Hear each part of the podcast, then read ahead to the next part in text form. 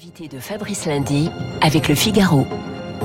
Il est 8h14. Bonjour Caroline Pigozzi. Bonjour. Grand reporter à Paris Match, auteur de Pourquoi eux, ils ont fait notre époque. C'est un pavé que je tiens dans la, dans la main. Il vous reste d'ailleurs deux jours hein, pour les cadeaux de Noël. Profitez-en. 850 pages. Des rencontres avec les plus grandes personnalités du XXe siècle, du début du XXIe aussi, bien sûr, de tous les horizons. Alors, pas tous les cités, bien sûr. Il y en a quelques dizaines. Euh, il y a François, le pape. Il y a Valérie Giscard d'Estaing, la reine Elisabeth, Farah Pahlavi, Bernard Arnault, Brigitte Macron, Raïm Corsia. Silvio Berlusconi, Sa Majesté le roi du Maroc. Pourquoi eux, justement? Tiens, Caroline Pigozzi.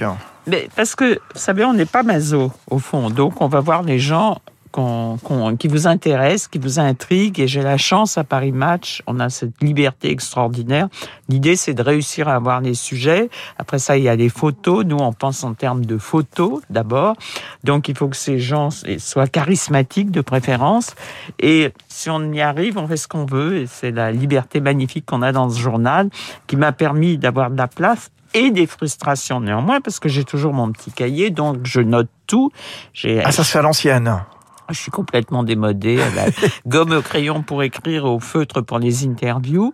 Et donc, je faisais ça sur des grandes feuilles blanches, toujours, parce que quand on fait ça avec un, on écrit, on a tout de suite l'interview dans la tête, elle est construite, on voit ce qui manque. Donc on pose ses feuilles. Pas d'enregistrement.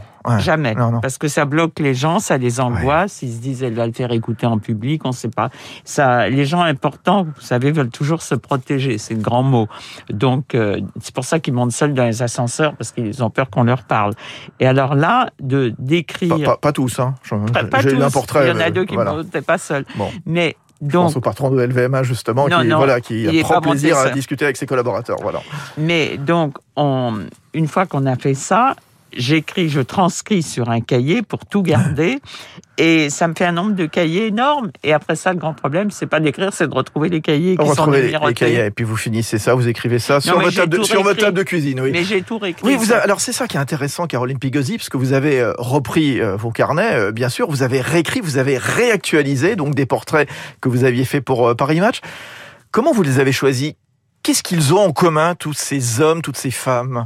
Euh, d'abord, pourquoi j'ai repris? Parce que vous savez, c'est pas comme des sardines en boîte. Il y a des choses qui ne survivent pas. Il y a des questions qui n'ont plus cours. Il y a tout ça change au fil des ans. Pourquoi euh, je les ai repris? Parce que d'abord, j'avais encore la frustration d'avoir beaucoup de choses dans mes cahiers que j'avais pas pu écrire parce mmh. qu'un article c'est quand même limité. On peut pas faire plus d'un certain nombre de feuillets. Et puis, ce qu'ils ont en commun, c'est la passion. Ils ont la passion de ce qu'ils font, qu'ils soient médecins, qu'ils soient avocats, qu'ils soient euh, hommes politiques, qu'ils soient rois ou reines, il faut le dire aussi. Bah Ils ont la passion de leur fonction et c'est pour ça, je crois que je, ça a été ce qui m'a guidé, c'est leur regard, l'œil qui brille. Et, vous avez ajouté des, des, infos que vous aviez euh, alors tu à l'époque, alors euh, volontairement ou pas, je ne sais pas. Hein. Oui, parce qu'il y a des choses qu'on peut pas dire sur le moment parce que ça crée un drame et qu'on peut raconter après. Il y a des rendez-vous. Quoi, des secrets par exemple, des rendez-vous secrets? Euh, pas tant des rendez-vous secrets que des commentaires que faisaient les personnes. Par exemple, le pape Jean-Paul II racontait des choses extrêmement drôles euh, quand il recevait des personnalités, que par exemple les gens lui, lui disaient toujours c'était le grand truc. J'ai été élevé chez les frères des écoles chrétiennes, chez les jésuites. Enfin, ils avaient toujours été élevés dans des écoles catholiques, évidemment, pour lui plaire. Et le pape, il s'en foutait complètement parce que une fois qu'il voyait la personne 30 ans après, et alors il faisait souvent des commentaires extrêmement drôles que je notais. Sur le moment, vous pouvez pas l'écrire parce que ça crée un drame diplomatique. Des années après, vous pouvez le raconter. C'est une longue histoire, hein. Caroline Pigozzi et le, Vatican, les, les, papes spécialement. Mais ça, j'ai eu la chance d'être la ben première femme à entrer, vous savez. Jean-Paul II, Benoît XVI, euh, François, vous les avez euh, tous connus, bien sûr. Il faut toujours être la première. mais j'ai eu la chance, à l'époque, il n'y avait pas de femmes pratiquement au Vatican. Il y avait quelques bonnes sœurs. C'est vrai que vous tutoyez François? Non, c'est lui qui me tutoie. C'est lui qui vous tutoie. Non, euh, qui le tutoie, c'est le président de la République. Le, nôtre, bien sûr, oui, on l'a vu là il y a un mois, bien sûr. Je, l'avais accompagné, le président, chez le pape. Moi, je suis très respectueux. Je vous vois le pape qui, comme latin, espagnol, enfin, comme argentin, tutoie facilement. il est assez tactile aussi. Euh, il y a des choses que vous n'avez pas dites encore sur les secrets du Vatican oui, bien sûr. Ça intrigue le Vatican toujours. Hein. Mais oui, mais vous savez pourquoi? Parce que la prochaine fois, je ferai un roman policier. je rêve de faire ça. J'ai la ça, trame. ça se passera au Vatican? Oui, bien sûr, j'ai la trame, mais j'ai jamais écrit de roman policier. Il faut que je prenne des cours parce que je crois que c'est une technique Ah. d'écrire un roman policier, une technicité. Et je vais aller dans un atelier d'écriture pour apprendre à écrire des romans Et policiers. vous irez rencontrer les grands faits diversiers de, de Paris Match aussi, il y en a plein. Euh, certains vous inspirent-ils plus que, plus que d'autres? Vous les connaissiez tous ou vous les avez découverts au fur et à mesure, tous ces gens-là? Non, non, il y en a que je connaissais pas parce Ouais. que ce qui est intéressant, c'est la, la découverte, c'est la curiosité dans notre métier. Il y en a que je connaissais absolument pas. Pas, vous pensez bien que je connaissais pas la reine d'Angleterre, par exemple. Je ne la croisais pas tous les jours au Monoprix.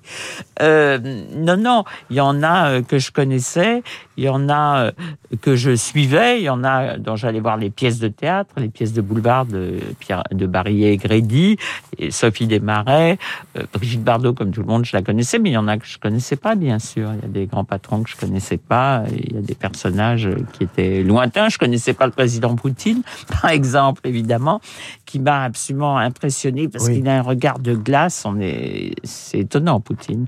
C'est-à-dire que, c'est-à-dire que vous, vous arrivez encore à vous faire quoi déstabiliser, étonner. Vous, a- vous avez tous rencontré Caroline Pigozzi au cours de cette carrière qui n'est évidemment pas finie, euh, bien entendu. Ah, J'espère. ah, ouais, bah, évidemment que non. Voilà. Mais euh, certains ont pu clairement vous déstabiliser? Non, pas sur le moment, parce que je suis quand je quand je fais l'interview, je suis tellement concentré, Oui. j'ai tellement Ouais. pensé, je l'ai tellement préparé que ça me déstabilise pas. Ce qu'il y a déstabilisation, c'est quand je dois écrire Bien. et que je suis pas sûr d'avoir complètement tout compris et que je tiens tellement au sens de la vérité. La déstabilisation, elle est après. Il y a des angoisses terribles parce que je me dis la fidélité qu'on doit au lecteur de ce qui a été dit, mais sur le moment, on, on est dans l'action et puis on est dans la question suivante. Vous posez une question, vous pensez à celle d'après, et puis quelquefois les gens répondent s'étalent trop, et alors il faut les couper. Ça c'est compliqué parce qu'il faut être poli, mais en même temps, euh, voilà. Ah oui, Il y a le Euh, boulot, bien sûr. Il y a euh, un nombre de caractères limités. Ils n'ont hein, pas tous le sûr. sens du résumé. Ouais. Certains ont été déplaisants avec vous, Caroline Pigozzi? Non, Non. je crois pas, parce qu'il y en a qui, a été déplais- qui ont été déplaisants, mais je suis pas maso, je les ai pas gardés dans le livre. Bon, bah comme ça. non, c'est- parce qu'il fallait que ça soit un plaisir d'écrire. Il faut que ça soit beaucoup de stress, mais aussi un, un plaisir et une joie. Donc ceux qui me plaisaient pas, ils sont dans une petite boîte et j'ai une boîte à part, euh, une petite caisse où j'ai ceux que j'aime pas. Ouais. Je les- je- je- Et, et qui sait oh non, c'est Ah bon, pas d'accord. gentil. Bon, alors on va parler de ceux, de ceux, Oui, de c'est celles, de ces personnalités que vous aimez. Il y a eu de la complicité avec des, des personnalités. Or, vous, vous citiez tout à l'heure que euh, le souverain pontife vous tutoie, euh, clairement. Est-ce que vous êtes mis à tutoyer ou pas de, des personnalités? Non, jamais, parce que je C'est pense pas votre style de Non, tutoyer, il y a une paroi de verre invisible entre Ouais. les gens qu'on interviewe et le journaliste, donc je suis pas dans le tutoiement. Euh, il raconte pas de trucs sur les. Enfin, je veux dire, il faut être très respectueux, mais le tutoiement, ça, ça vient après. Ouais, ouais. Et donc, euh, non, je reste très technique et très journaliste. Je pense qu'il faut les regarder dans les yeux. Euh, J'ai horreur des gens qui regardent leurs pieds pendant l'interview, mais Qu'est-ce que ça faut- qu'est-ce que ça traduit? Des gens qui sont pas à l'aise, qui Oui, des gens Hein qui sont pas à l'aise, des gens qui éventuellement pourraient mentir. on peut un peu usurper peut-être leur pouvoir. euh. Euh, oui, Hein se créer un personnage. Oui, c'est ça. ouais. Donc je suis complètement, non, non, extrêmement concentré et euh, j'essaye de leur faire dire euh, la vérité, enfin Il y a leur vérité. Il y a 80, c'est ça à peu près. Hein. Oui, Il y a- 82. Voilà, c'est un livre de, quoi, je le disais tout à l'heure, 850 pages. Quels sont ceux ou celles qui vous ont le, le plus marqué Euh, Bon, c'est compliqué, évidemment. Non, Dans des non, gens- les gens sont tellement différents entre des chefs d'État, des grands capitaines d'industrie, euh, euh, des présidents de la République, euh, des personnalités religieuses, beaucoup également. Bah oui, vous, vous Et suivez écoutez, beaucoup la religion. Euh, par la sympathie, la joie, l'humour, la gentillesse, parmi les politiques, Jacques Chirac. Ah oui. C'est une joie de parce qu'il était sympathique, Oui. joyeux. Il riait. Les gens qui rient dans des fonctions très importantes, c'est assez rare. Ouais. Euh, les gens qui ne jouent pas un personnage. Un rôle, ouais. Euh, parmi les personnalités, les femmes, Geneviève de Gaulle-Antonios, Ah qui oui. disait des choses extraordinaires sans gravité, avec une humilité, une Bien sûr. modestie incroyable en vous regardant droit dans les yeux. Il faut interviewer que des gens qui vous regardent droit dans les yeux. Ouais, ouais, ouais. Ça, c'est très important. Après ça, euh, Brigitte Bardot, parce qu'elle est extraordinaire. On fait- je faisais l'interview, il y a l'âne et le cheval qui entraient dans la pièce. J'étais un peu angoissée qu'ils mangent ma feuille de papier. Non. Pour elle, c'était normal. Elle se levait, elle allait dans le frigo, elle prenait une carotte pour l'âne et du champagne pour elle. Il était 9 heures du matin. Elle m'en proposait aussi. Mais je disais non, je préférais un café. Mais ça, c'était compliqué parce qu'il n'y a pas de machine à café. Et avec qui vous gardez des, des contacts, euh, des grands de ce monde? Qui vous appelle peut-être parfois, qui vous dit tiens Caroline, je me pose des questions. Est-ce que tu pourrais, est-ce que vous pourriez me donner un conseil là-dessus? Non, bah, conseil euh, peu. Euh, oui, des gens quelquefois sur la communication. J'en ai quelques-uns dans les grands patrons qui me demandent mon avis sur la communication, c'est vrai.